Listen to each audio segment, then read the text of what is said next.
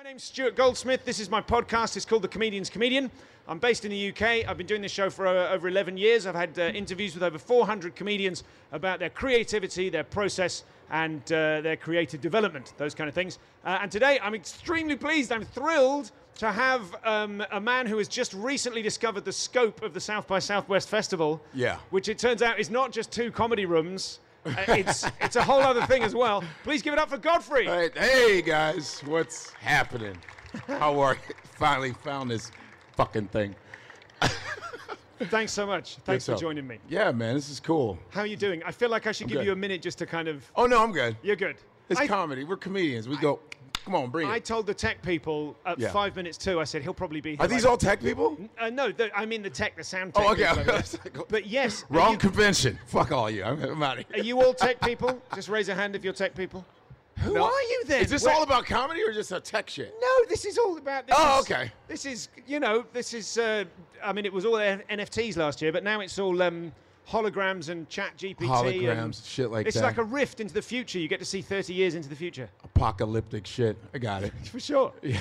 so let's talk about you. Let's talk about your comedy. Yes. Um, I saw you live for like the second or third time last night. You did a short set in Esther's. It was awesome. It was Yeah. awesome. Yes. You headlined the show. It was already an extremely high quality show. The, Yes. the curation of the comedy here is fantastic. Yes. And it was a belting show. And then you came on and absolutely destroyed. Uh, that I think uh, comes from training in New York City, um, being from Chicago, and tr- doing comedy in New York. And I don't know what cities people are from, but New York is the greatest comedy city ever. Period. You know, um, when and I first why is that? What makes it great? Is it the amount of stage time? it's the amount of stage time. It's the quality of stage time. It's the quality of comedians. Because, I mean, when I first got there, I was on the same stages as Seinfeld and Chappelle and Rock and Robin Williams. Rest in peace, Gilbert Gottfried. I mean, that was just a regular thing. It was me, Bill Burr, Patrice O'Neal, uh, Robert Kelly, uh, Colin Quinn. That was just the normal rotation. Yeah, yeah. You know what I'm saying? Silverman, all that. It was just the quality of comedy and New York being an international city, you had people from different countries that spoke different languages. So when we would go overseas, it would be easy for us because we meet the people from those countries in New York. Yeah, okay. You understand? And New Yorkers are very like, give us the good shit. You know what Yeah. I'm saying? And on average, I was doing like 40 shows a week. So I would be on hang stage I'm just- five I- times I a just, night. I just took that in as if that was Yeah, normal. 40 shows, a, 40 I- shows a week. Yeah, we would do like you do like three to five shows a night. That's about 25 and then the weekend you'd do like 8 each night, like 8 shows. Yeah, so it would be like 45 to 50 a week. That was the average I was going. Is there? There's Yeah. obviously a tremendous upside to that amount of reps. Yeah, mean? That's yeah, like oh, yeah. training comedy. You're training all situations, all of those kind of things. Yeah. Are there downsides to kind of working that hard? Do you like whether It- you, whether it's exhaustion or whether like is, is it all positive experience or can you overdo it? you you get burned out, kind of.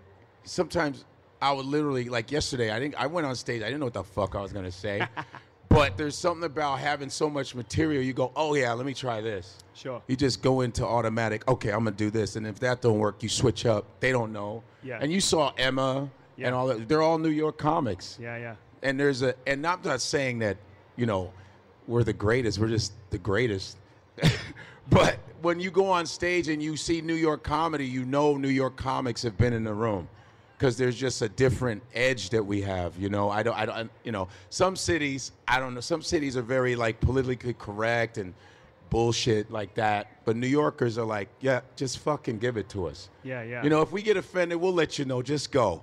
You know, there's a freedom, and I think with comedy, well, they're trying to police comedy now, which is bullshit. It's not going to work.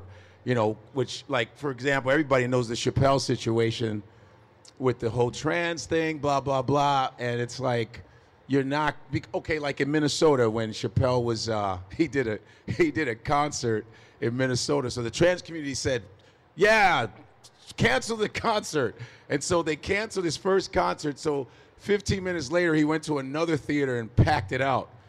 Yeah. Right after that, they packed it out. So you can't cancel like Well, that, I mean, I, I'm definitely on the I'm on the kind of We are your saviors. I'm definitely on the woke side of that argument, right? Oh, okay. But uh, so what? What point are you making? You're saying that it's like I agree with you that it's not possible to cancel comedians. I think, No, I think not comedians really. are making a lot of fuss about being cancelled, but actually, it's not really a thing. Not really. I mean, people Like are gonna people fu- are kind of selling their. People are gonna fuck with you, man. Your fans are gonna fuck with you, man. If they if they like you, they like you. And we don't go on stage trying to offend people. I mean, you know what I'm saying? A my thing is like comedy is a. It's it's pain. It's it's like you get comedy from fucked up situations. Yeah. If you if you if you're a Carlin fan, if you're a Richard Pryor fan, if you're I mean, from Joan Rivers, who I've worked with, all they come from fucked up situations. You Yeah, know what I mean? Richard Pryor was raised by prostitutes. You understand where I'm coming from? George Carlin, he had coke problems, shit like that. But it, everybody comes from a fucked up. So comedy is a lot of times from pain. Yeah. You know what I mean? As a guy like myself that looks like me, and there's other guys that look like me. You got racism, you got mass incarceration, you got police harassment, you got all that other shit. Mm-hmm. Yeah, I'm gonna talk about the shit. And if you get offended by it, fuck you. Yeah, like, yeah. this is my experience. You're mad at my shit? You think I'm lying about, you know, and I'm trying to be funny with it. Like I talk like for example, I talk about I bought a Fiat in New York so police would leave me alone. you know what I mean? Because a black man in a fucking SUV, that's where they stop you. But a hatchback, no one's fucking with you. You know, what I'm saying? But this is my pain that I'm talking about. But I'm not lying about it. It's not me going, oh, white people ain't shit. No, it's like, white people ain't shit. but not all of you are, but the ones that I'm talking about, because we Sure. talk in general terms in general. So, so I've seen people go, oh, you know, if I'm doing, why is it? And one lady asked me, why is it always about race? I go, do you think I wake up wanting racism? You think black people go, man, racism, come on, let's go. Bring it on. No. Why is it always about race? I don't make it about race. The world does. Yeah, for You sure. know, when I'm on an elevator and someone's holding their purse, did I make it about race? Yeah, yeah. You feel where I'm coming yeah, from? totally, I totally understand. I don't disagree with anything. And I still snatch the purse when the lady holds it, but still, because they're not that strong. So, what made you think holding like this was gonna keep me from taking it, bitch? No, it's good. Joke. I want to. Well, I want to. One of the things I want to talk about. this is early. Or this is early uh, comedy. It's very early to be. Oh yeah, for the benefit of the this is too early. It's too early for this. This is 1 p.m. Sorry for making you laugh early. I'm sorry. What I want to talk to you about is the Yeah. the kind of the interplay that you have on stage that I could see between stuff that I guess is kind of written. It's like a Yeah, it's yeah. it's a bit. It's a bit where you know where it's going. Yeah. And you have, and I couldn't tell. It was so seamless.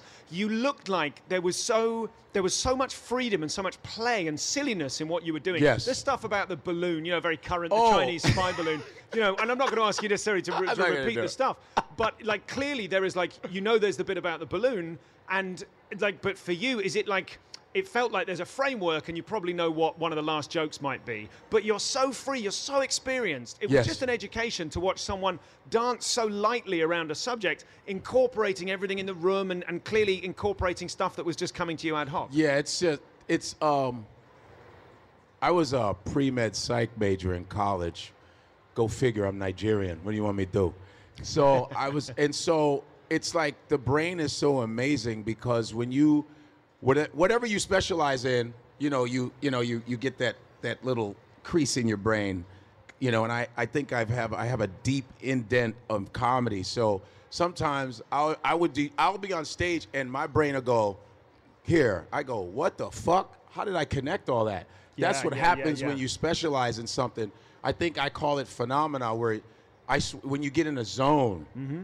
Everything just starts connecting because you've done so much material, you've done so much, you have so much experience. Because I've done a lot of comedy in different countries too, like from Saudi Arabia, Kuwait to Lithuania. I was in Russia in 2018. I was the first American comic to do an, uh, an English set Mm-hmm. in Moscow to 400 Russians with headphones on that didn't know English with an interpreter in a fucking booth.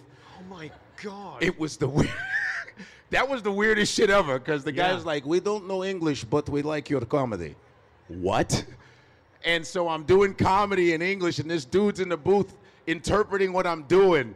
I'm like going, "Yo, what the fuck?" He's like, "What the shit? What the? I'm like, and the and the Russians are like, it, it was the fuck. with, with but how I- much of a delay? Like, it was presu- like, a, couple of seconds. But there was a kid in the front who I think knew a little bit of English, and his headphones were off of his um, face. So I heard the guy in the booth, so I timed it. So I heard his voice, so I was just timing it for him. I was like this, yeah. So and he's like, he's like ah. so it was it was like maybe one or two seconds. Okay. I did an hour and a half. Oh my god. Yeah, because I went around Russia, and of course, you know, you've always learned about Russia from Ivan the Terrible to right the Kremlin to Brezhnev. So I already had some Dostoevsky push. I already knew that shit, so I was like, all right. So they loved that. They were like, Yeah, how yeah. do you know all of these things? How do you know Pushkin? You do-" I say we were forced to learn the shit. You know, you know what I'm saying? So that it was just one of those things. So all of that experience, Yeah. I've even performed in London and Yeah, yeah. was it Piccadilly Square at Comedy Store? Uh-huh. I've done the store. I've done so. You, all that information just comes together when you're on stage, and just you just pick from wherever. I want to drill down into that idea of the zone because uh, you were clearly in the zone. Like you Yeah, walked on, I- I get in got the in the zone a lot. and stayed in the zone. And I think I that's in what zone made it a so lot. alive. So what are the components of that? If you wanted to try and break that down technically to express what that is to someone who may never have been in the zone in a in a comedy thing, everyone's been in the in the zone in, in what in, they like, do. in sports and Yeah, whatever. yeah. So, what is it in comedy? What, how do you get into it, and, and how do you like what what bounces you out of it, and how do you get back in? Well, so I think the zones are created when, like I said, the experience, the stage Experience. time. Yeah, because to have to be in the zone, you got to have, you got to have experience. You got to have the material mm-hmm. also, and the confidence. The, Yeah. the- when you're the fearlessness of it, because when you first start comedy, I remember first starting comedy. And by the way, I'm old school, so I started in Bernie Mac's club in Chicago. So he had an open mic. It was me, Deon Cole, Corey Holcomb, all of us.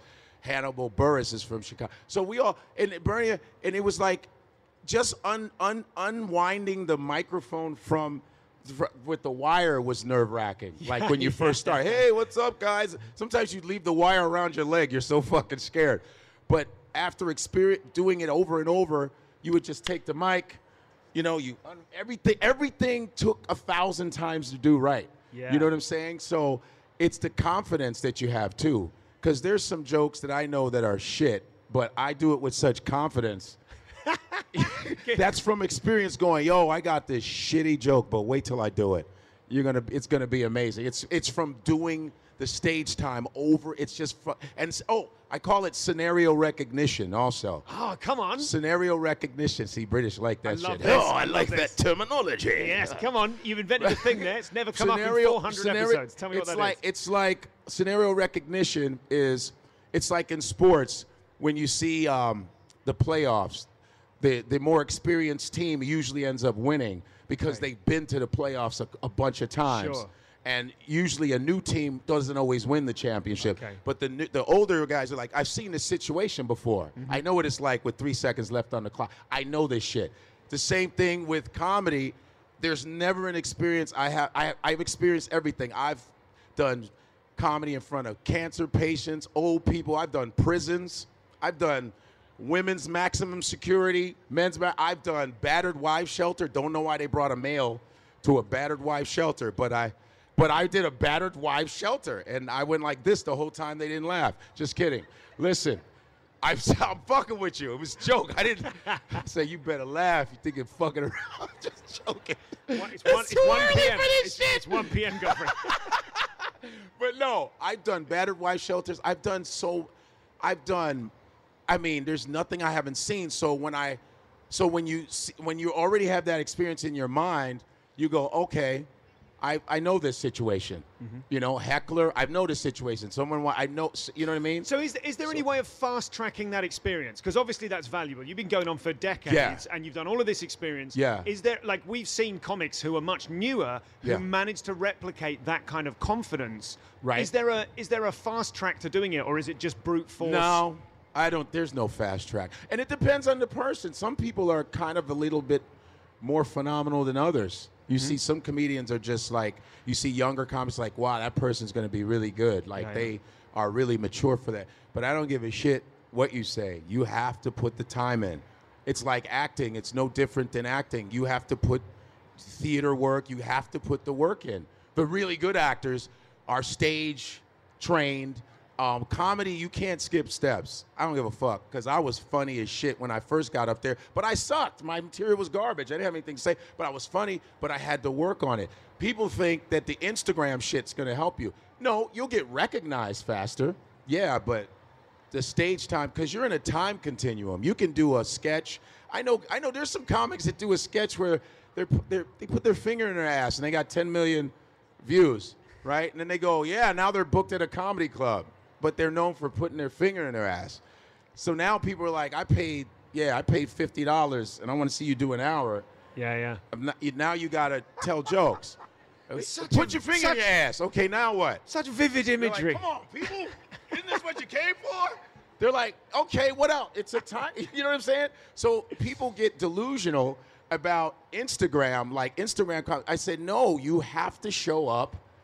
That's what I love about comedy. It's the hardest form of entertainment. Name something that's harder. It's comedy, and but people don't really respect it as much. Okay. You know why, what? Why do you think Why- that is? Because this is my theory. Um, because like when I watch my friends in New York at um, that I have a lot of ballet friends. I go watch them. Alvin Ailey. I live down the street from Alvin, so I watch Alvin Ailey, and I go, wow. I go to a, a concert. No one's heckling them. Everyone's quiet. Everyone's because they're doing their little, you know. No one's going, yo, jump higher, motherfucker. No one's stretch them legs out, kick it higher. No one's saying shit. Everyone's quiet because it's ballet. I go to opera. I got friends in opera. Here you go, Rolf. Here. No one's going, man, you can sing like a motherfucker. No one's saying shit. Everyone's quiet. It's the opera. You know, whether you go to classical music shit, you quiet while they're playing the cello. Let me shut up. You know what I mean? But comedy, for some reason, Why? Why? Well, for people what talk- reason? because I think everybody has a sense of humor. It's natural. Everybody in here makes somebody laugh. The reason why you hang with groups of certain people is because they make you laugh the most. You know what I'm saying? Yeah. Um, yeah. So I, everybody has a sense of humor. So I think that everybody thinks they're your equal because they've made Sure, people right. laugh in situations. They go, "Well, I'm funny, shit," and they'd be like, "Oh, blah blah blah blah." I'm I'm hilarious at the water cooler at work. You know what I'm saying? Sure. So they think it transfers over because when you're a professional making people laugh, you think you're my equal, but they don't. It's like people who think they can box because they have arms. When I went into the ring, I went to Pacquiao's gym in L.A. and Freddie Roach, who's one of the most famous boxing coaches. I went into the ring. I, I wanted to, pra- you know, I want to learn boxing. So from watching Ali and all these guys, I'm thinking I know how to box because, right? I'm doing this shit in the ring. They're like, "What the fuck are you doing?" I'm like, "Isn't that, isn't that how you got?" They're like, "That's that's that's not how it's done." Yeah. So, and I and and I learned that wow, boxing is a real science. I thought they were just no. They say you got to punch from your legs. What? Mm-hmm. Punch from your legs? Oh, it's a technique. Oh, you got to twist. It was so many things I didn't know. That's how a lot of people approach comedy in the first place. They're like, "Oh, you're just up there talking shit." I go, "No, we're not. Yeah, we right. make it look like that. Yeah, yeah. But it's so much work and so much thought put. Like, if I there's like sometimes you can do one joke seven thousand times, and the seven thousand and one time you finally find the right word for that joke. You know what it is? Yeah, yeah, yeah. You go, oh shit! I should have said dog instead of cat. Shit! It took me ten years. It takes that long. But a lot of times people don't really have the respect that comedy deserves. But I also do blame it on the marketing. okay. I blame it on the marketing because a lot of times when you go to a comedy club, it's always you know like or when you go to an uh, you know any any other kind of art form, the font is always beautiful, right? Welcome to the ballet, right? The opera, New York City. But comedy's like, welcome to comedy. it's the comedy house. It's the-" you know. So people go, look at this font. This font fucking stinks. So it's this goofy shit that they market us with.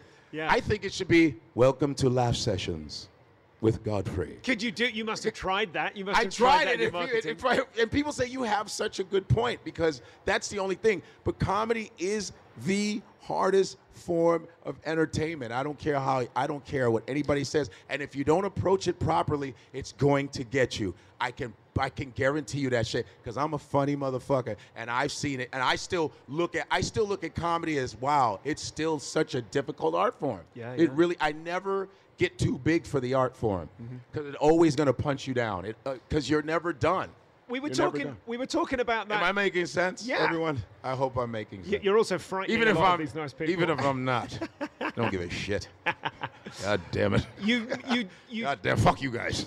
a, a lot of the examples. com- comedy fucking paranoia. Fuck you guys. You don't like me?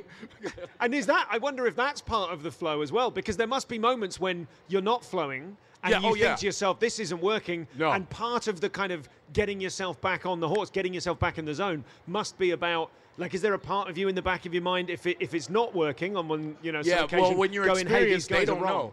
Yeah. when you're experienced, my thing in comedy, just the way the brain works, people remember your ending. You can start off shitty in a, in a like say you have a half hour comedy to do. Your first 10 minutes suck ass, but the last 20 you murdered. People go, hey, you started off rocky, but the worst is when you start off, oh yeah, you kill her, and then you end shitty. They go, ooh, what happened? Yeah. for some reason the brain is trained to go oh at the end he was amazing. So you, if, if you have enough experience when I, I i literally and this is all facts i have about seven hours of jokes. I could do seven different hours literally. I can go okay i'm gonna do that. That didn't work. Okay that 20 didn't work. Fuck that. I'll do this other 20 but that's from time you know i can i can switch up my shit anytime that's just experience i couldn't do that at the beginning Yeah. you know what i mean I, you know I want to I want to talk to you about confidence. One of those elements of flow. You're obviously an incredibly confident person. I- Yes. And you talk. It's funny. Lots of the examples that you've made have had kind of physical ramifications. They're physical examples. I know you're a big gym guy. You were talking about being sore all the time. You know, I'm 'cause sore all the time. He's sore all the time. Yeah. Um, but you're. Um, I'm, I wonder how much of your confidence on stage is tied to your physical confidence. You, you know, um, here's where I don't have confidence. I think, you know, I know this is going to suck, but I worked for Cosby. Okay. I did. I was an audience coordinator for Cosby when I first moved to New York City. And, you know, as a comedian, you meet Bill Cosby, you're like, mother, I don't care. Listen, all the other shit, as a comedy giant, he's the real deal. He, he, he inspired Seinfeld. He inspired Louis C. Louis C.K. Yeah, sure. He inspired a lot we're of working, weird. We're working quite hard to He inspired R. Kelly. He inspired a lot. Of, he inspired. I'm just saying. He inspired. He inspired. Uh, uh, I mean, he's really a comedy giant, and you know, when you see show, he told me this one time. He goes, and he was doing it. It was Cosby-esque. I remember this, and I just was asking him for advice. And this was the year his son was murdered. I was working there. I'm not even bullshitting you. Queens, New York. And I walk into his office and I ask him, "Hey, um, just give me advice on comedy." And I'm not even bullshit. He was like, "You got to writing is important. You got to write writing." He just kept saying this shit. Put it on the paper. You got to write, son. You got to write. And then he says, "Look at the word show business. What's the bigger word?" Business. He says, get the business down. The show is only part of it. And that's where I'm not confident sometimes, Okay. the business part. Okay. The business part, because the business is where the bullshit starts, you know? On stage, creativity, you can't tell me shit. I'm like, I don't, I'm, I'm like, some people are going to like me, some people are not. It's subjective, but I know I'm good at what I do. But when it comes to the business, like, let's say, like a lot of my friends that are really good, they hate pitching ideas because you got somebody with a clipboard from whatever fucking, you know, Warner Brothers. And You're like, you got to pitch your little dumb idea. Yeah, I play a karate teacher in, in a Korean restaurant. You know what I mean? You're like, uh, it, it sucks because it's not your. You're giving the power to someone else to judge you. You go, I just made 400 Russians laugh the other day, bitch. Just fucking pick me, you know? Yeah. That's that's why I love Joe Rogan so much because Rogan has changed the game. You know, just podcasting has changed the game where you don't have to answer to anybody anymore. I mean, Austin is run it like the entertainment is run by comics. Mm-hmm. You know, Tony Hinchcliffe, J- J- Rogan. All Rogan just built a brand new comedy club, which is phenomenal. Mm-hmm. He without waiting on people. That's kind of what I like about technology now is you don't have to wait on anybody anymore. You can build your own your own um, audience. So, but specifically bringing it back to you and what you mentioned you struggled with, which aspect of that do you struggle with? of, of the of the business Like the part? business, the just, kind of just DIY. pitching ideas because I hate people. and I have to sit in these rooms. We're gonna meet with the executive director. Of, yeah, that's how they. That's the voice of. Ugh. You're gonna meet with the executive director, as producer of But the. what- that, that, what and you go it- in there pitching your idea. When you know the shit is nice, you you you let other comedians read. You're like, yo, this is dope. Then you're fucking nine o'clock in the morning going, well, uh, I just don't see it. The fuck you mean you don't see it? That's what I don't have confidence So in. what is it? I need to get better at it, but uh, What is it that other comics are able? What is it that they have that means they're able to deal with those kind of encounters that Um, you're not? Is it is it pride because you've smashed rooms apart so many pride. times? There's just I just um, it's hard for me to be phony. I'm t- it's tough, man. I like being authentic. I like being around real people. I just and that's and that's a lot of people like that. There's a lot of comedians that are like that. Um, Burr is like that. Bill Burr got big off his podcast, Monday Morning Podcast. Bill was another anti fuck everybody. You see how Bill Burr is. You watch him, he just goes in, you know. But he got big from his Monday Morning Podcast, and it you know, Marc Maron, who's been a friend of mine, I did his podcast twice. Marin did his, got big, same way. He was a guy that couldn't do the industry shit, mm-hmm. but they, the industry came to them. You understand? So it's just about. I just like authenticity. I like being around real people. I bear. I just went to an event in New York City, just like one of these, you know, celebrity. If I went. It was hard for me because I can't. I can't. I, it's hard. Mm-hmm. It hurts my face to be phony. But do you think? but you know it's is- and- and- just but, I, but I know it's part of the business. Just to challenge you on that, I feel like Uh-huh. you've got this preconception that in order to receive feedback on an idea, you need that like that's tied to being phony, right? sort of- is, is there not is there not an element of you which could be authentically vulnerable and listen to someone's feedback on your idea, given that they But might be more I experienced think being a stand-up is vulnerable enough. Like talking to people you don't know and saying, "Hey, I got some funny shit." That's good enough. Listen, there's stuff on TV, and you guys have seen it. Like, how the fuck did this get on? yeah, yeah.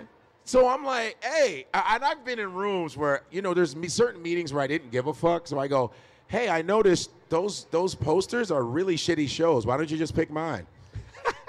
How did that go down? yeah, I already. Oh yeah, I, they never talked to me again. But I knew that. But I was like, but these shows suck. Why can't you just pick mine? yeah. That's just being from frustration and shit. Sure. But I didn't care. I was. It depends on the on the meat. So are you? Do you think? Do you think there's anything to that question though? That idea of like maybe you're resistant to being vulnerable or to or resistant being to told what to do. Yeah, well, like, well, Kinda, listen, kinda. like that's your being told what to do is your term for it. What I'm suggesting is, is there a kind of a humility that you struggle with when No, someone? I actually don't. No, I actually don't. Um, I remember going into Comedy Central, right? And I did. I, my first special was a Comedy Central, half-hour special, Comedy Central. I did it. That was when Comedy Central was actually funny, and I did Premium Blend. I did. Um, um, half hour special Comedy Central. I used to do stuff on uh, Comedy Central. One of my first things was, was, Zach Galifianakis and the Scar, Sklar brothers. Uh, it was called Apartment 2 F, and uh, it was awesome. But I remember going in later on to Comedy Central when it was just different, and they called me in, and I was like, and, I, and the guy is like, "Hey, what's up?" You know, he's one of these dudes. It's like, "Hey," I was like, "Hey, what's going on?" You know? Yeah. He goes, "Man, we really like your stuff." And I'm telling you, he talked like that. We really like your stuff. I'm like, okay. And I go, well, I'm looking at Comedy Central, and there's a lot of things. I don't know why you picked me. I'm, I think I'm from a different school of comedy. And he goes, what? And I'm sitting with my manager who doesn't believe me that some of these meetings are horrific. And my manager's a little nerdy Irish guy. He goes, he goes, "Eh, I'm from this, I'm from a different school of comedy. And he goes, well, what school is that? I go, funny motherfuckers.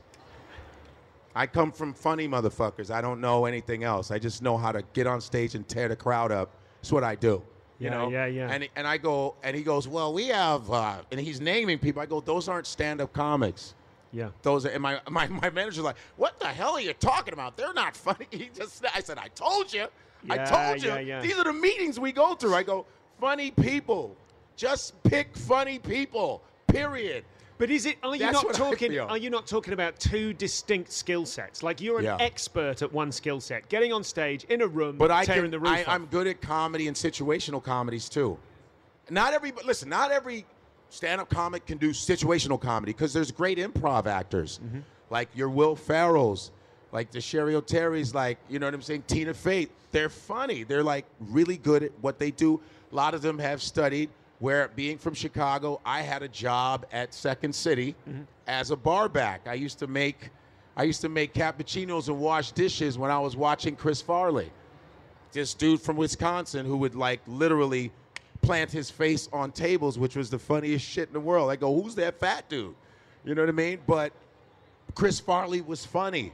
You know what I mean? David Spade to me, these guys, Sam, these guys were funny. Eddie Murphy, these I came from that school. I don't mm. care if it's situational comedy. I don't care if it's stand. I just like funny people.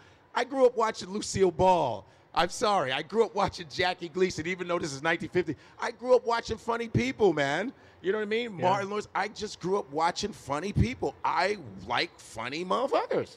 I don't care what rate. I just like funny people. You know, you know what I'm saying. Yeah, yeah. Our sitcoms were way better. All in the Family. Are you kidding me? Sanford and Son, Golden Girl, funny shit. That's what I like. I don't like comedies that are just because sometimes here's what happens, and this is what happens. People will say, "Wow, I love this type of funny," and I go, "Well, that's not really that funny to me." Remember, comedy's subjective, and then you'll run into people who are really funny. Go, "Well, wow, that was funny." I go, "Well, that's." real comedy because a lot of times they'll put mediocre. Listen, I'm not talking as if I'm the best. I'm just keeping it 100. They'll put people. It's a lot of mediocrity, I think, in comedies. There's a lot, and they force it on people. And the brain is amazing because they'll go, "Oh no, I, I think it's pretty good." Oh, oh. But then when you see real shit, you go, "No, this is the real shit." Yeah, yeah, yeah. You, you know what I'm. Yeah, you know what. I'm talking about. Yeah, yeah, yeah. I mean, if in England, I'm sure there's some people who are like, Ugh, right? That shit. You know yeah, how you guys for sure. do. But uh, but then I think there is there are there are people who are funny people in the room and not on funny people on stage, Yeah. and there are people who are really good at writing funny. No, and then that's very true, And then yeah. there's this kind of nexus between. There's like the Venn diagram in the middle. There's people who deserve to be massively successful. They're not always the same people not, not of course, of course successful. not. No, I listen. I'm just talking from just my perspective. I don't. care- Some people may disagree with me, but I just like funny shit. I don't. Care, So- I don't care if it's alternative. I don't give a damn. Like Zach Galifianakis, these, these are the first alternative people. David Cross, Zach Galifianakis, Sarah. Some they make me laugh. Yeah, yeah. They're funny. Patton Oswalt. Well, something funny. I really enjoyed about your, your set last night and your other material, I heard Yeah. your mo- mo- most recent special on Spotify. Um, something I really loved is that, as well as that kind of really hard, punchy, big punchline comedy, th- you're really silly. There's like Yeah. real gentle silliness in there. That stuff Yeah. in your special, uh, Regular Black, Yes. which is about your Nigerian dad. Um, bringing you up and kind of always trying to one up you on all the hardships on you suffered as a kid. and like the second example is you want to buy these kind of whatever they are. Oh, Air- oh, Air they Max were trainers. uh, at the time the Air Jordans when Michael Jordan was playing for the Bulls. Uh, everybody wanted Air Jordans, and I wasn't really a basketball guy. I was more football and baseball. So, because I grew up around the Cubs Stadium, like I wasn't that far from Wrigley Field, and uh, and so Jordans, everybody's getting Jordans, and I'm like, I asked my dad, I said, uh, Dad, you know, everybody's getting Jordans. I'd like to get some Jordans. He said, How much do they cost? Uh, they were like, $200. He's like, $200. Would they let you play? You know? He's like, When I was your age, we didn't have feet. You understand? you know, that type of immigrant shit. So, yeah, that was So like. that, but the silliness I really like. Do you see that's like quite a fun dynamic between punch, punch, well, punch, of- and then well, a silly yeah. idea? I like being silly too because a lot of times too, there's an aesthetic to comedy too. Like you and me to look totally different. You're this white dude, da da da. I'm this black dude, kind of muscular. So sometimes you gotta. How do I? How do I interpret my message to these people? Because Yeah. they're already gonna have a misconception about you. Whether you're a heavy set person, tall, skinny, whatever, they're gonna go, what are they gonna talk? That's the beauty of comedy, is people judge you by what you look like, which I kind I love that. Because Okay. they go, what is he gonna talk about? And then when you change your voice, one man, you're doing all kinds of shit. You're changing the eyes. They're like, fuck, I didn't expect that. Yeah. Or when you do Trump, this is a very good place. I'm very happy to be here. How the fuck? Yeah, How did that Yeah, come yeah, out of your voice? Why? Because I'm a black guy? You go, yeah. Yeah. But that's the beauty of it. But it's just vocal cords. We all have the same vocal cord. But I like that comedy is judged by what you look like. So sometimes I have to do a silly joke, you know, especially if I'm talking about race I go, let me make. How can I make it silly? It's like George Carlin was good for that. He would do hardcore shit, but there was a charm to it. Mm-hmm. You know what I mean? There was a charm to it. So that's that's the beauty of um, actually the art. Yeah, comedy. right. And it's so in Yeah. terms of what you want to express through your comedy, like Yeah. what's most important to you on any given show? Is it getting a standing ovation, or is No. it getting your thoughts off your chest, Getting or is my it what is it? thoughts off my chest. So have you ever have you ever been in like in the pandemic maybe or other times in your life gone without comedy for long enough that you've that it's had an effect on you, or have you always just like addicted from day one? Yeah, I out of the 52 weeks, I probably travel 50, 50 of them, 48 Yeah. to 50. I'm always working. Um, during pandemic, we were doing virtual shows. That's how great comedians are. We did. Vir- I was in my underwear in the living room, going, you know, it's crazy out there. you know, I mean, yeah, I still performed. We performed in parking lots. I don't know if anybody ever experienced the COVID shows. Parking lots. Yeah, yeah. We did shit where people were in their cars, and if they laughed, they honked the horns. It was so disgusting. It was like. So if it doesn't sound like a traffic jam, you're bombing. You Yeah. feel me? Yeah, yeah, yeah. I've done those shows. So I did those shows. I never, we never stopped. I never stopped. I did lives. I did Instagram lives for two years straight. Never missed a day because I didn't know what was happening. I did five to six hour lives till oh five, six in the morning. God. Yeah.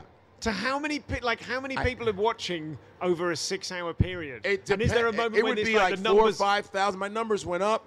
And remember, there's different time zones. People from London, Yeah, hey, yeah, yeah. I just woke up. What's going on? Blah, blah. It's four in the morning in New York, but it's I didn't know lives could be six hours long. I didn't even know that oh, was a oh, thing. oh, because there was a point where Instagram gave you four hours straight. Before Okay. it was just now it's back to an hour limit, but I would turn it right back on. But then I remember going four hours straight. I was like, oh, it's still going. I would go four hours straight, just yapping. I didn't care who got on. I was just that was just my way of surviving and keeping my chops tight. You know. Let, let's talk about that. When you say that's your way of surviving, Yeah. what is it that if you aren't able to gig, what is it that you're missing out on in terms of your, in terms of your soul, in terms of your mental health? No, I mean, maybe you don't. Maybe you don't know because you're you're gig you gig so much you don't know who you are I, if you don't. I gig. got listen, man. I took seven years of yoga, ten years of martial arts.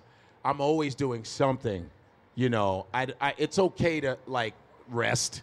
It's okay, but I'm always like writing shit down. You know what Yeah. I mean? It's it's like I'm always kind of creating. So I never.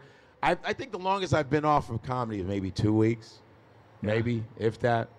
But I've but never- it doesn't sound it like m- most people I could imagine saying that like I never stopped gigging. Part of me would be going, "Are you okay? Like, is that healthy to do that?" it is but healthy. you seem You're- like you have a pretty healthy approach. Do what you love. I'm like, I was a, I was gonna go into psychiatry, bro. I don't need to. Would you- Comedy would you is a psych ward. It's over. Everyone's fucking nuts, man. Even the people that come see comedy are crazy. After shows, they're like, I, I really like all your stuff. They, they, they have headshots of you you've never seen. Where the fuck do you get that? Can you just sign? I was waiting for like five hours for you. Dude, people are crazy that love comedy also. Mm-hmm. So it's a psych ward. It's like, I think I've gone beyond my degree in psychology. That's what I got my degree in psychology. I've gone beyond it because it's just, and then traveling the world to different countries, you're like, what? Like, it's like, you know what I mean? It's like, this is wonderful shit. But I mean, you get tired as a human being, you get tired. But I chose to be a comedian. Nobody forces you to be a comedian or an actor. You're a narcissistic piece of shit that looks in the mirror going, "Oh, shit, I'm cute. I think I can do this. You know what I mean? You do it on your own. That's your own narcissistic choice Yeah. to become an, an entertainer. So what? So what?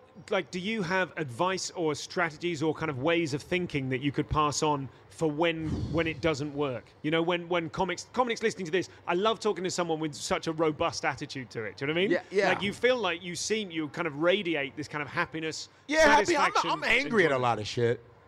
You know, you always go, "Wow, I'd like to be there." Yeah. Because as a as an artist, as anybody here, and you always want to grow and do other shit. And You know I particularly mean? when you've been going as long as you have, Yeah. a lot of those people that you've mentioned once your contemporaries are now stratospheric. some are some are stratosphere. I'm like right under them. Yeah. But you're like, yes, but it it it you can't. There's no blueprint. But I know one thing: if you don't, it's like you're damned if you do. Now with you know, social media, you're damned if you you do, and you're damned if you don't. I tell my friends that are old school, I go, you have to do social media. So I'd rather do and be damned, and not do it and be damned. So Okay. because like if you put up a, a video and it has three views, you're like, damn, ah! But you got to, and that's what happened. But I've had some videos that have gone super viral. Like I did Steve Harvey, just for the fuck of it. I was like, yeah, I'm gonna tell you the Family Feud. Yeah, number one answer on the board. You know, I was fucking around. That shit went so viral, it got to Steve Harvey. and Steve sent me a DM, and I read the DM like, I'm gonna kick your ass. You got me fucked up, boy. You know, I had a mustache. I kept going, yeah, yeah, yeah. You know, everybody knows Steve Harvey. And it went super viral. I didn't know. Yeah. But it went super viral. I've had. d- Was that the fir- was that the first thing you did that no, went super viral? what's what what went viral was some stuff I talked about, like heavy racial stuff. But it went viral. But it went viral during the George Floyd shit. And this is stuff I did before the George Floyd. All of a sudden, all of that came into the forefront, and people were just rotating it. It just, I was like, oh, they were like, dude, did you see your video? It's going viral on TikTok. I was like, what video? Oh shit! Mm-hmm. It, you got to just throw things at the wall because there's people that go viral. You go, what? Mm-hmm. it's just it's consistency you know what i mean? You just got to be consistent and just believe in your shit. That's i don't even want to sound corny like that but it's the truth. Yeah, and you you also- gotta just believe and just keep throwing it. I don't give a damn what it is. And like you said, you have to be able, and I Yeah. think that's the thing that a lot of people who've been doing comedy 20 years who haven't taken to social media, they like because they know they can crush it at a gig, the idea of getting low viewing numbers on something It's and like, kind of failing being seen to fail, they're like they're not prepared to make themselves vulnerable again. Yeah, they, you have, and and then also you got to know the tricks too, because uh, with Instagram you got to pay a little money for them to actually expand your viewer viewingship. Unless something goes viral, then they'll go, oh, this person's doing pretty well. But you got to know the tricks. You got to talk to the tech people. For Okay. the algorithm, there's an algorithm trick. There's all kinds of Well, shit. this you is something that fascinates me is that one of the things I think that you're so Uh-huh. excited about, and that a lot of us are, is that it feels like there's no gatekeepers because you can create your own audience. Right, sorta, not. But sort of not. Other than because, China, yeah. but there's really. Because the algorithm is kind of a gatekeeper. Yes, right? You is. have to chase the algorithm. You You, have have, to chase it, yep. sacrifice things. You have to make those Yep. meetings. So what's the difference between that and the meetings when you're not prepared to kind of humble yourself in front of the The TV difference is like you can you can be pissed at home. You know, your numbers aren't going right. This I gives a fuck. It's still you still have the freedom there's to no, recreate. There's no other ego involved. No ego, down on ano- you. you have another chance. Let me tell you something. That damn phone, man. That's like everybody has a phone, man. Think about the millions of people that have a phone. There's okay, more don't know phones than people. More right. phones If you people. know, if you know who King Bach is, King Bach, I've done sketches with him. He has like 20, almost 25 million followers. So I met King Bach. King Bach goes, "Hey man, I'd love to do a sketch with you." I'm like, "Great." He comes to New York. He's out of L.A. He's from Toronto. We're in Times Square doing a sketch. People from all around the world go, "King Bach, King Bach." He doesn't know who these people are. He's never been to these countries. That's how big he is. Mm-hmm. You know? But that phone, man, that it, you, you can change your life, literally. You could change your life with one fucking video. That's how Bert Kreischer, his life, I've known Bert Kreischer since 97. Bert Kreischer did this joke about the machine yeah, yeah. in Russia. And he goes, and he's the one that made me do podcasts. I was on Bert Kreischer's podcast. He goes, Godfrey, you got to do a podcast, bro. You got to do a podcast. I was like, all right. And he said, you know how my life changed was when I did that joke about the machine yeah, yeah. being in Russia. Totally. Built millions, million, and he like now he's doing arenas. Yeah, it's yeah. just it. You just got to stay in it. You know what I mean? You just got to stay in it. I, I I don't know any other trick. You just go stay in it and keep doing what you're doing, but be smart. I think work smarter too, Mm-hmm. because you can work hard and get nowhere. Give us some examples of working smarter. Working smarter, doing sketches and shit, collaborating with other people. You got to get that. It's like that mentality of old school hip hop. Because I'm Wu Tang forever, okay, and I hate mumble rappers, but but you got to kind of embrace. Don't like, you know, you got to The embrace The point about Wu Tang being the collaboration between them. Is that what Yeah, even Wu Yeah. Tang will like, or Nas will be like, let me get with these people. You still Yeah. gotta embrace the younger shit. So that's what I did. I say, yo, let me get with these cats, and it worked out in my favor Mm-hmm. because you got a new demographic, and you know, kids, man, when they like you, it's like, yo, look at this guy, oh, and they, they, they fucking, it Yeah. spreads, and it's great. So. I, you, you got to get with the times. My, my old manager used to say, don't ever piss against the wind. You know what I mean? You don't want it to splatter back in your face. Piss with the wind. So when there's a new wind blowing, go with that shit. You know, but you know, you can still keep your your your integrity on how you do things, but it's good to actually, you know, fuck with the young kids, you know, what they're what is like sometimes there's trends on TikTok. It'll be some dance, right? And you're like, fuck. because you feel you got to do it. And then you're like, whoa, I got a hundred thousand. Because they go, oh, this guy is cool. You know what I mean? Yeah. Sometimes you Does it- have to. does it you gotta cost let you go something? ego and go, all right. Does it cost you something? Is there a thing where you're like, oh god? But now that I'm used to it, I'm like, I'm a whore. I don't give a shit. I'm like this. What's up? Yeah, huh, guys? I go from real prolific shit to yeah. Is that the guy that was just talking about they didn't land on the moon, but now he's like fucking yeah. yeah you gotta you gotta learn to balance and you know. So what are your other than your other than your obvious phenomenal comic ability? Yeah. What got you to where you are? If you ignore the actual comedy skill element of it, what are the kind of the superpowers that you've had that got you where you are in your career? personality. I'm good with people. no, I'm really good with people. You are good See, with I'm people. talk- I don't want you all to think I'm some ang- No, I'm just I'm a regular dude, man. I have good. My family's awesome. You know, I have good friends around me. You know, and I'm a pretty normal dude. I'm pretty. I was I'm, thinking about no- this. I'm not. we- I'm not a weirdo. I'm really. I'm crazy when I want. But I have that in my brain. Like, okay, you're being weird. Mm-hmm. Ladies, I think you know when a dude's talking to you, right? and His bottom lip's wet. It's weird. He's like, hey, ladies, what's up? I'm not that person. Yeah. I know when I'm being weird. I have like a. I have a thing that goes, okay, that was weird. That was stupid. I have a lot of logic in me. Just having a very logical father and mother. Okay. I got friends. I keep friends that are around me that check you yeah. that we're not afraid to go, hey, dude, don't do that. I don't want yes men around me. I don't like that shit. I want, or when, I want people to go, yeah, yeah, that was dumb. Or what do you wear? I like when I wear the wrong things and my friends go, yo, the fuck? we can see your nutsack. What are you doing? No, sorry. I So with is that with too early? Nutsack? as someone Scrotum? No. Okay. as someone who uh, trying to use my thesaurus. as someone who um, uh, as you say, you kind of you've got a robust, mentally healthy kind of outlook. Yeah, yeah, You're yeah. happy. You you know I have you- outlet. I have outlets. Yeah, yeah. So why Reality checks. So why are you a comedian? 'Cause Why I'm good at comedy? it. Is that it? Is when that I like was in, big- when I was in college, I went to University of Illinois. Okay, I'm a Big Ten guy, and when you go to college, you become a fake adult. You start expressing yourself a different way, but then you need a care package from your parents. You're back to being a bitch again. But you become. I became because when I was in college, it was like you're talking about Big Ten college. My cousin's at Michigan. I'm at Illinois. Fifty thousand students. Only 800 are African American. Mm-hmm. So you get real militant. Also, you start getting into African American politics and shit like that.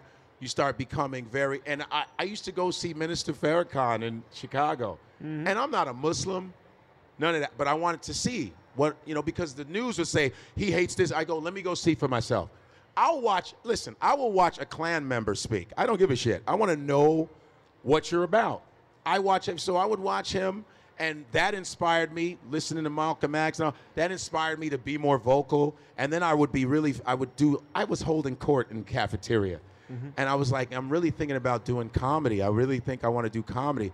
So we, Tommy Davidson, if you know Tommy David, he was from In Living Color, very funny, legendary. He came to my college and did comedy, hung out with him on campus, and that really inspired me. I said, I really want to do comedy. Think, and then we would listen to Richard Pryor in our dorm rooms a lot. Richard Pryor, Carlin, and I said, I think when I get back to Chicago, because I went away for school, I'm going to do comedy because this is where you can actually say to somebody, fuck you, and not get fired. I'm just being honest. You can go, yo, shut the fuck, and not get fired. You don't have to go to HR and talk to anybody. You can go, yo, suck my blah blah blah. And So just- it's the freedom. And they'll Yelp it, maybe. I'm gonna Yelp that. Whatever. But it's so it's the freedom. I'm just trying to unpick what It's it the is. freedom. It's the freedom. and the freedom of expression and be that's comedy is the place where you can say what you want, talk about your pain.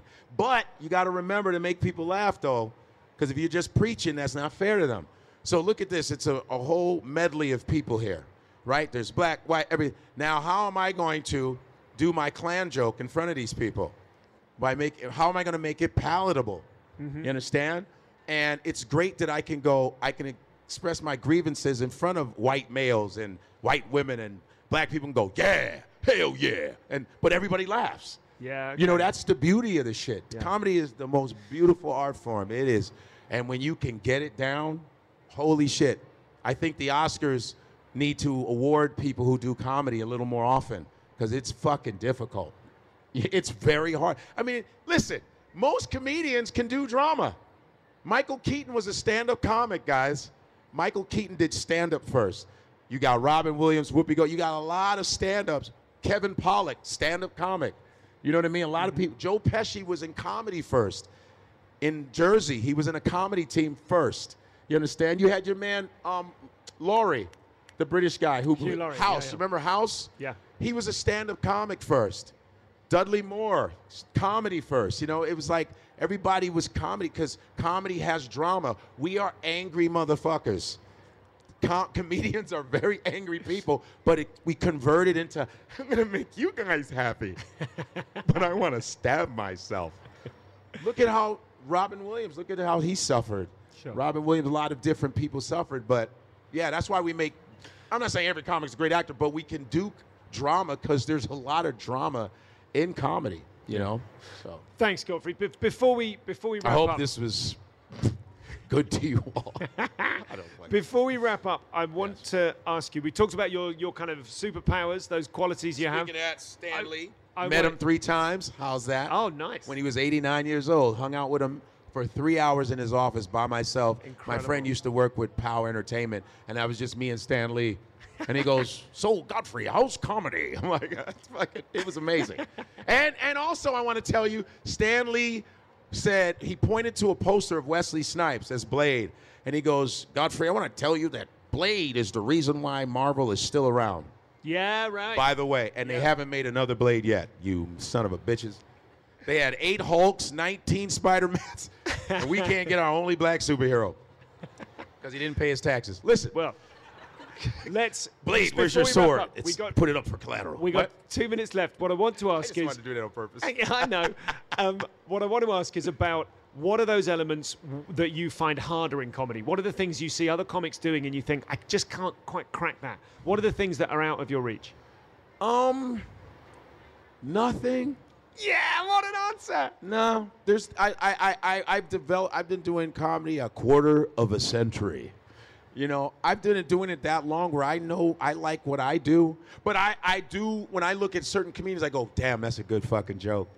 Damn, that was good. like certain people's take on things, because Yeah. you know, it can be something like, okay, like that spy balloon. Who's gonna have the best take? And I'll go, that was good. Fuck. You know, you you you. Yeah. It's like it's like the dunk contest. Everybody in the NBA is good, but they go, yo. You know when all the athletes go, oh, you know, even though they Yeah, go, I can dunk, but that it's like that. It's not like I go, oh, I don't got that. No, it's like you go, oh, there's certain moments you go, wow, I wish I had that. So That was who good." who of the newer comics coming up are you most excited about? No one. no, no, no. I Whose dunks? Whose dunks have you There's seen? Whose named- takes have you seen recently that you've been like, fuck, they're gonna Oh, be I forgot Jordan's last name is Black Kid Jordan. He's fucking funny, man. There's uh, the Barbosa guy's good. There's the Barbosa. He's a little Latin dude. Um, there's um, I don't watch a lot of, a lot of because you know what it is. I watch my contemporaries more. Yeah, yeah. You know, because there's like unknown people that I watch. I go, oh wow, that person's funny. I just don't remember their names. I go, wow, that person's funny. Oh, that she's funny. I just don't. I just know I watch Burr and all these, all my contemporaries because we're, st- you know what I Yeah. mean? But Because there's- we're in our primes, like in comedy, because we got it now. So which which of those, which of your contemporaries uh, who are still alive, would you go to for a take on something? Like the, the spy balloon happens, and who are you thinking? I want to hear what they've got to say about this. uh, I would go to uh, Bill Burr. I'd go to Norton, Jim Norton. I'd go to um, there's a guy named Keith Robinson. I'd go to um, let's see, And a lot of times I write all my own shit. So, yeah, I'd go to the, I go to guys like that that that know how to, you know. And then there's guys that are unknown, girls, women, and men that are unknown that I would go to for Colin Quinn, who's a little before my time, but Colin is such a great writer, and uh, yeah, so I'd go to those. But I, I don't go to a lot of people because I feel like my shit is dope, regardless, just to myself. You know what I mean? Me and Chappelle used to work on jokes every once in a while, a long time Okay, ago. what did you what did you learn from Chappelle? Yeah, Chappelle's just fucking. He's you know he's one of the greatest, man. And um, and he says you can't cancel us. We're the greatest. Comedy's important. I can do Chappelle. It's weird because I've been to. I, he's called me. He's like, "What's up, nigga? Yo, I'm I'm ten minutes away from you. We got to talk about some things." you know, he's he's he's our modern day philosopher, man. He's fantastic. Um, you know, I I just get his freedom and and not letting anybody like tell you what to do. You know what I'm saying? And I've known Chappelle since '97 too. Also, that's when I met him. So yeah, it's just you. Once you establish yourself as a comedian, 25 years, you're like, you can't tell me what to do, man. The fuck out of here. I mean, you can adjust a little bit, like even like let's say with the with the LGBTQ, I have friends that are in LGBTQ that are comedians that are trans men. So mm-hmm. I ask them questions. I go, what can I say that's all right? What can I fuck with? That's cool. That's cool. I get I get advice from them. Ask them. I go, hey, what can I talk about? Because a lot of your shit's funny. What can I do? And they go, talk about that, but don't do that. Okay, cool. Yeah. Okay. I want to be able to talk about it because you exist with us. You know, you're like, you know, LGBTQ. I say it's in a QIA. yeah. t- Look a bit Q- of Kia, Q- QIA right? plus. It's, I call it Ligabitakia. All my gay friends are like, oh, that's so cool. Ligabitakia. so, so I love them all, but I go, you got to be able to laugh at yourself because you're part of the community. You can't be special interest all of a sudden when it comes to comedy. Because a lot of my gay friends, they shit on each other all the time. So we should be able to all laugh as long as it's coming from a good place. Because why can't I joke with you? You joke on me, I can. All my, a lot of my gay friends will say, "Oh my God, the vagina. Have you seen it? Gross." I go, "No, it's not." you know what I mean? I, and I and I have a joke where I go, I say, I guess if you're gay when you're born, you don't want to touch the walls when you're coming out. Oh my God, ew, wah. you know, and, and my gay friends go, that's fucking funny. You know, you I I, I ask questions first because comedy is about information. It's about Yeah, information think- and being well informed. So you go, okay, I know where the guide this, where you can laugh, where I'm not coming from some bad. Well, you know, I you're think- homophobic. I think your other shit. propensity to ask questions first is really important. Very Because important. I think always ask. We see comics who don't ask questions. No, I ask questions. I don't like to hide behind. It's just comedy, man. You got to come with some responsibility too. You got to be responsible too. And then listen. Sometimes people, even if you are responsible, people will still go. I was offended. I'm not in the mood for that. It's a new hobby too to be offended. I, I I've talked about dogs, and people after the show go, "Hey, I have a dog," and what you said, I go, "Bitch, I got one." The fuck are you talking about? You're not the only one with a dog, and your dog doesn't know this is happening. People are not, you know what I mean? It happens like that. One one time, and listen, I said the word retarded fucks everybody up. Uh, uh, retarded. I said retarded yesterday. Everybody laughed like I just did it. Sure. Retarded. And I go, lady that was in San Francisco. Go figure. They come up and they're so progressive. They love comedy, but you know, there's this San Francisco laugh that happens. It goes, ha ha, wait a minute, ha ha ha, right? Because they get offended in the middle but keep laughing. So this lady, I said retarded real quick. I just said something was retarded. Not the person, I just said the situation. That shit was retarded. She goes, I just want to let you know you said retarded and it's mentally. I said, it, listen, I said I was talking about a situation. What the fu- It's too much. Sometimes it's too much. You know what I mean? They worry about the words and not the message. You understand? Okay. Yeah. They missed them and they worried about words. Ah, you said, yeah. The fu- the- what about the message? Did you get the message? We have to leave it there because we've run out of time, not because Good. I'm, not because I'm cancelling Godfrey. No, I Um, didn't know how long this was going to last. We're done. Thank you, You so much. You gave me the light. Uh, uh, this conversation and 400 others like it are available Yes. from comedianscomedian.com or wherever else you get your podcasts. Thanks Uh, for coming, guys. Esther's Follies, uh, which is a comedy venue a couple of blocks from here, in that direction, I think. Uh, I'm interviewing James Adomian at 5 o'clock tonight. So I'll see you there. Give it up one more Guys, time for Godfrey. thank you for coming. Comedian Godfrey's my Instagram. I'm a whore. Thank you.